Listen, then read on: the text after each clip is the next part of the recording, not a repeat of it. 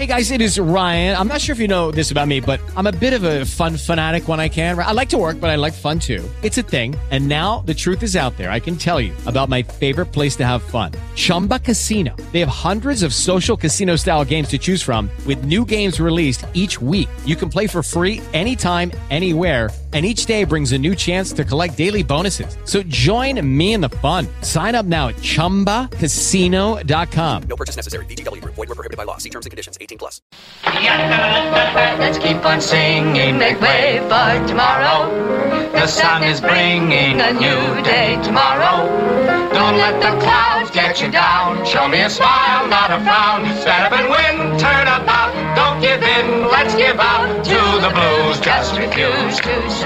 Buongiorno a tutti e benvenuti alla venticinquesima puntata degli scimmioni non leggono Nietzsche. Io sono Simona e vi parlerò di libri. Dio è morto, Marx pure, e anche io non mi sento molto bene. La frase, comunemente attribuita a Woody Allen, sarebbe in realtà da attribuire a Ionesco. Sia come sia, quanti sono i malati, veri o presunti, in letteratura? Dal colera nostrano della morte a Venezia di Thomas Mann, causa del decesso di Gustav von Aschenbach, a quello sudamericano di Gabriel Garcia Marquez. Sto pensando all'amore ai tempi del colera.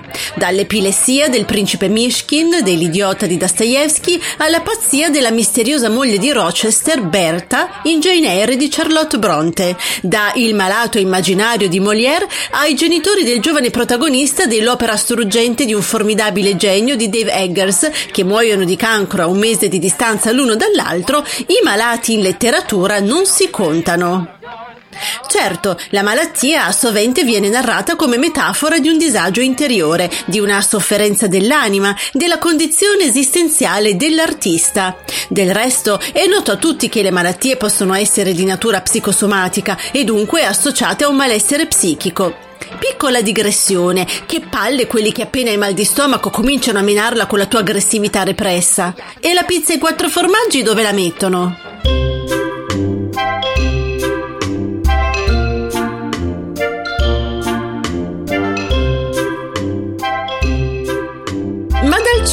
Fonte di croci e delizie e di chili in eccesso, torniamo alla letteratura, ovvero al cibo per la mente. Cominciamo subito con una botta di allegria. Pirandello e il suo atto unico, l'uomo dal fiore in bocca.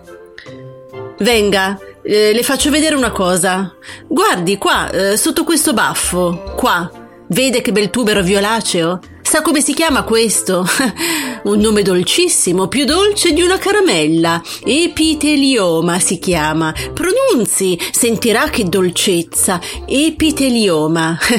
La morte, capisce? È passata. M'ha ficcato questo fiore in bocca e m'ha detto: Tientelo, caro, ripasserò fra otto o dieci mesi.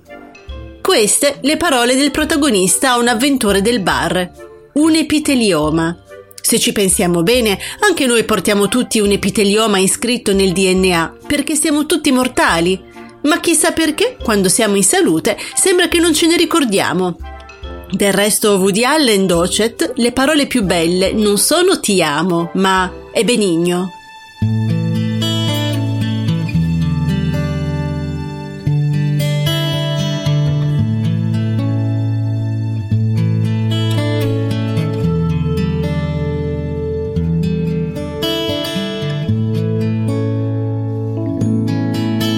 Restando sempre in ambito pirandelliano, molto bello è il finale de Il berretto a sonagli, quando Beatrice, il cui marito se la fa con Nina, moglie di Ciampa, viene indotta a fingere di essere pazza per salvare le apparenze e per restituire l'onore a Ciampa, ovvero il becco, il cornuto della situazione. Infatti è proprio lui che alla fine convince Beatrice. Sentite qua il dialogo fra i due. Pazzo da chiudere sarete voi! No, signora, lei, per il suo bene. E lo sappiamo tutti qua che lei è pazza. E ora deve saperlo tutto il paese. Non ci vuole niente, sa, signora mia, non s'allarmi. Niente ci vuole a farla pazza, creda a me. Glielo insegno io come si fa. Basta che lei si metta a gridare in faccia a tutti la verità. Nessuno ci crede e tutti la prendono per pazza. Magnifico Pirandello. Per sembrare pazzi basta gridare in faccia a tutti la verità. Sembra scritto oggi, è del 1922.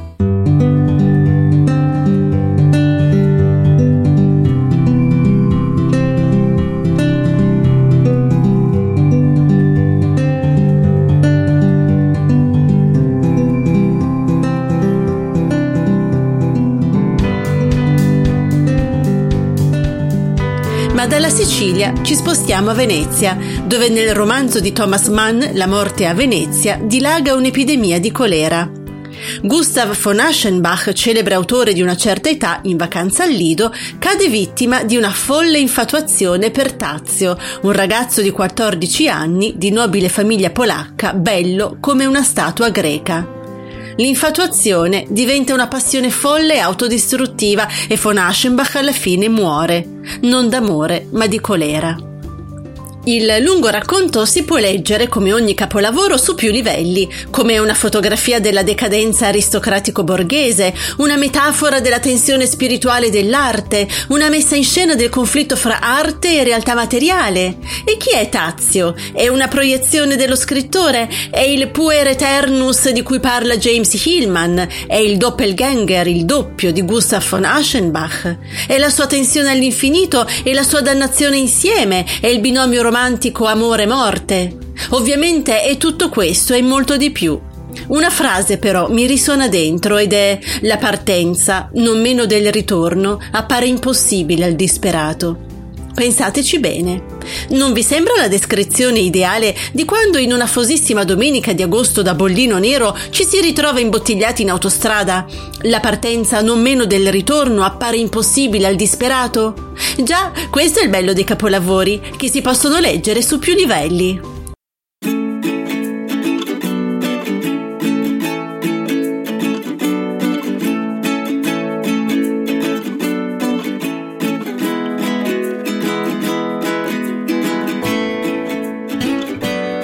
Un altro romanzo bellissimo di Thomas Mann è La montagna incantata. Ambientato in un sanatorio sulle Alpi svizzere, dove Hans Castorp, il protagonista ammalato di tubercolosi, trascorrerà sette anni, il libro è un affresco della civiltà occidentale dei primi decenni del Novecento. A detta di Ervinio Pocar, grande germanista, La montagna incantata è il libro forse più grandioso che sia stato scritto nella prima metà del secolo. Qui un'umanità malata danza sulle proprie rovine all'avvicinarsi della Grande Guerra.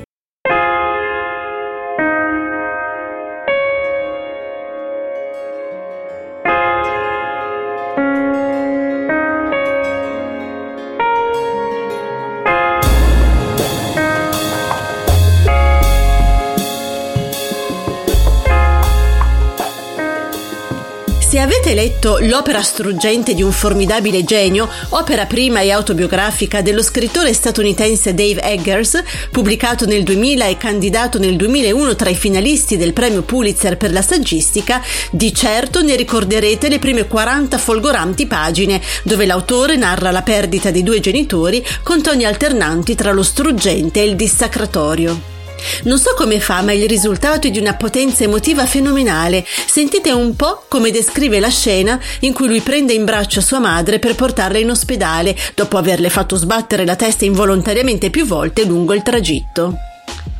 La porta del garage è aperta, l'aria all'interno è gelida. Lei protende la testa e io supero l'ingresso. Penso a lune di miele e a matrimoni. Lei è incinta, una sposina raggiante. E il tumore è un palloncino, il tumore è un frutto, una zucca vuota. E lei è più leggera di quanto pensassi. Il tumore è un tumore leggero, cavo, un palloncino. Il tumore è un frutto che marcisce, già ingrigito in superficie, o un nido di insetti, infetto, nero, vivo, dai contorni confusi, pieno di occhi, un ragno, una tarantola, le zampe disposte a raggiera metastasizzate, un palloncino coperto di terra, il colore, è il colore della terra. La portiera è aperta, io la faccio entrare in auto di testa. Lei si rannicchia nelle spalle, cerca di farsi più piccola. Io strascico i piedi, cerco una presa migliore. Mi muovo al rallentatore. Mi muovo appena. Lei è come un vaso, una bambola, un vaso gigante, un frutto gigante. Mi chino e la depongo sul sedile. Improvvisamente mi sembra una ragazzina in quella camicia da notte che insiste a tirarsi giù per coprirsi le gambe. Dalla morte dei genitori in poi, entrambi morti di cancro, prima il padre, poi la madre a distanza di un mese, il romanzo diventa un romanzo di formazione, poiché Dave, 22enne, si ritrova a fare da madre e padre al fratello Toff di 8 anni e decide di portarlo con sé in California. Un tragico evento luttuoso segnerà l'inizio di una nuova vita piena di libertà. E ora un'altra piccola digressione per stemperare il pathos che si è venuto a creare. Sto pensando a una citazione tratta dall'importanza di chiamarsi Ernesto di Oscar Wilde, peraltro citata da Dave Eggers proprio nella prefazione al suo romanzo che recita Avete perso un genitore, Mr. Worthing. Può essere considerato un caso sfortunato, ma perderne due è un imperdonabile atto di distrazione.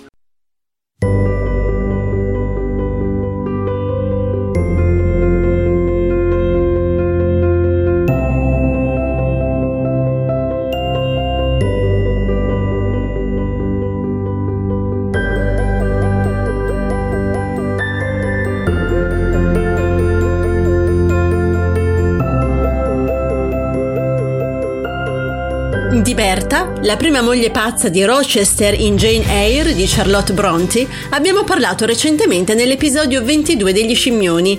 La scrittrice Jean Rice, nel Grande Mare dei Sargassi, una sorta di prequel di Jane Eyre, descrive le circostanze del primo matrimonio di Rochester con l'ereditiera creola Antoinette Cosway, successivamente da lui rinominata Berta, dopo averla fatta dichiarare pazza e averla portata con sé in Inghilterra se Berta sia veramente pazza a causa di una tara ereditaria o se non sia stata piuttosto indotta a uno stato di alterazione mentale a causa del freddo e anaffettivo comportamento del giovane marito non si capisce dal romanzo.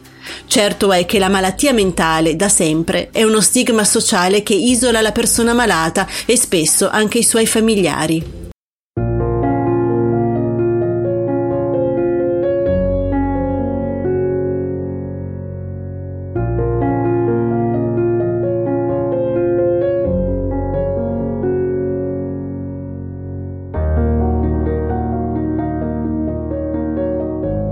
Personaggio a me molto caro è il principe Mishkin dell'Idiota di Dostoevsky. Lo sapevate che questo capolavoro della letteratura russa, uscito a puntate a partire dal 1868, è stato terminato durante l'esilio dello scrittore causa debiti in Italia, più precisamente a Firenze? In una lettera allo scrittore Maikov, Dostoevsky scrisse a proposito del principe Mishkin: Da tempo mi tormentava un'idea, ma avevo paura di farne un romanzo, perché è un'idea troppo difficile e non ci sono preparato, anche se è estremamente seducente e la amo. Quest'idea è raffigurare un uomo assolutamente buono. Niente, secondo me, può essere più difficile di questo, al giorno d'oggi soprattutto. Se era difficile alla fine dell'Ottocento, oggi sarebbe un'impresa da visionari. Eppure, se il principe Mishkin viene spesso definito come un Cristo del XIX secolo, evidentemente Dostoevsky è riuscito nell'intento.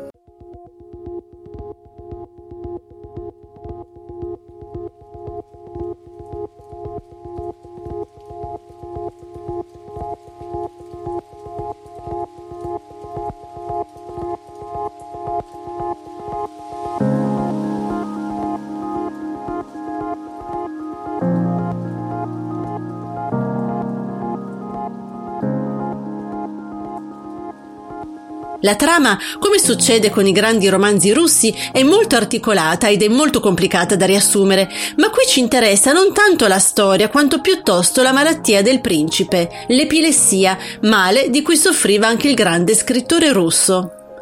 Se l'epilessia, la malattia dunque, è impedimento, essa ha anche un potere salvifico. Sarà proprio un attacco epilettico a salvare Mishkin da un tentativo di omicidio ad opera di Rogojin. Non è forse vero a volte che le menomazioni, pur generando sofferenza, aprono altri squarci sul mondo? Lo sostiene James Hillman a proposito delle forze che vengono meno nella vecchiaia nel suo saggio La forza del carattere. Da vecchio, il corpo esercita la sua saggezza in modi sottili, scrive il grande psicanalista junghiano. Sentite cosa scrive a proposito della difficoltà a sollevare pesi tipica della vecchiaia. Immaginiamo di leggere questi cambiamenti come una comunicazione del corpo. Che cosa mi porto sulle spalle? Grosse responsabilità? Sentimenti plumbei? Bagaglio in eccesso? Forse ho accumulato talmente tanta roba che soltanto diventando incapace a livello fisico di assumerne altra sarò obbligato a esaminare che cosa già mi porto dietro. Oppure ecco che cosa scrive Hillman a proposito della memoria a lungo termine che migliora e della memoria a breve termine che diminuisce.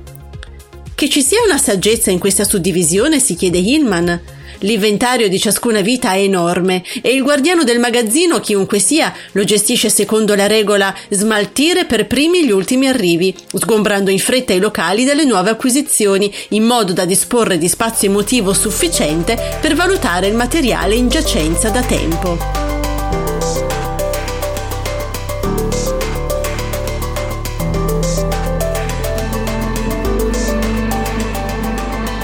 Certo, nessuno qui vuole fare un'apologia della malattia e stiamo cercando solo di dotare di senso un'esperienza che senso sembra non averne molto. Colera, tubercolosi, pazzia, clinicamente attestato presunta, epitelioma, cancro, epilessia.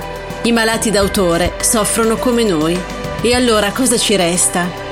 Beh, un bel carpe diem a questo punto ci sta, ma diciamolo meglio, anzi, lasciamo che a dirlo sia Alda Merini, lei che della vergogna dei manicomi se ne intendeva, ma che aveva saputo dare voce al dolore trasfigurandolo in versi sublimi, conservando la capacità di guardare oltre. Quello che ho già visto non conta più niente.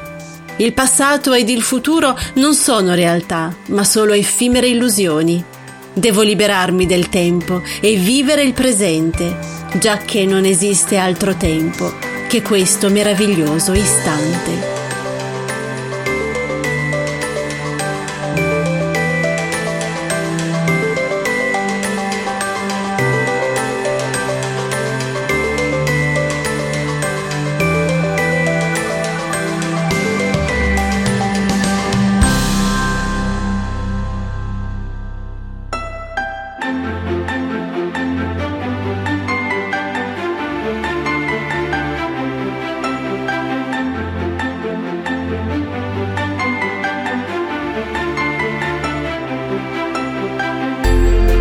Avete ascoltato Gli scimmioni non leggono Nietzsche, una gialla velatura che naviga così, per diletto e senza meta, nel mare magnum dei libri.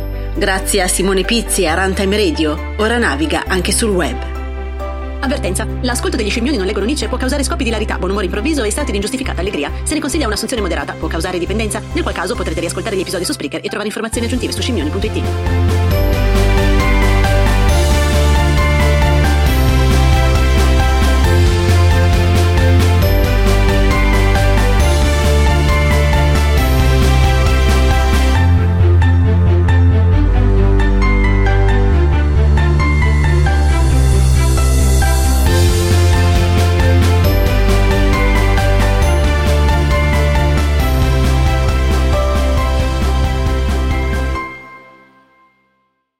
is Ryan here, and I have a question for you. What do you do when you win? Like, are you a fist pumper? A woohooer, a hand clapper, a high fiver. I kind of like the high five, but if you want to hone in on those winning moves, check out Chumba Casino. At chumbacasino.com, choose from hundreds of social casino style games for your chance to redeem serious cash prizes. There are new game releases weekly, plus free daily bonuses. So don't wait. Start having the most fun ever at chumbacasino.com. No purchase necessary. Group. Void were prohibited by law. See terms and conditions. 18 plus.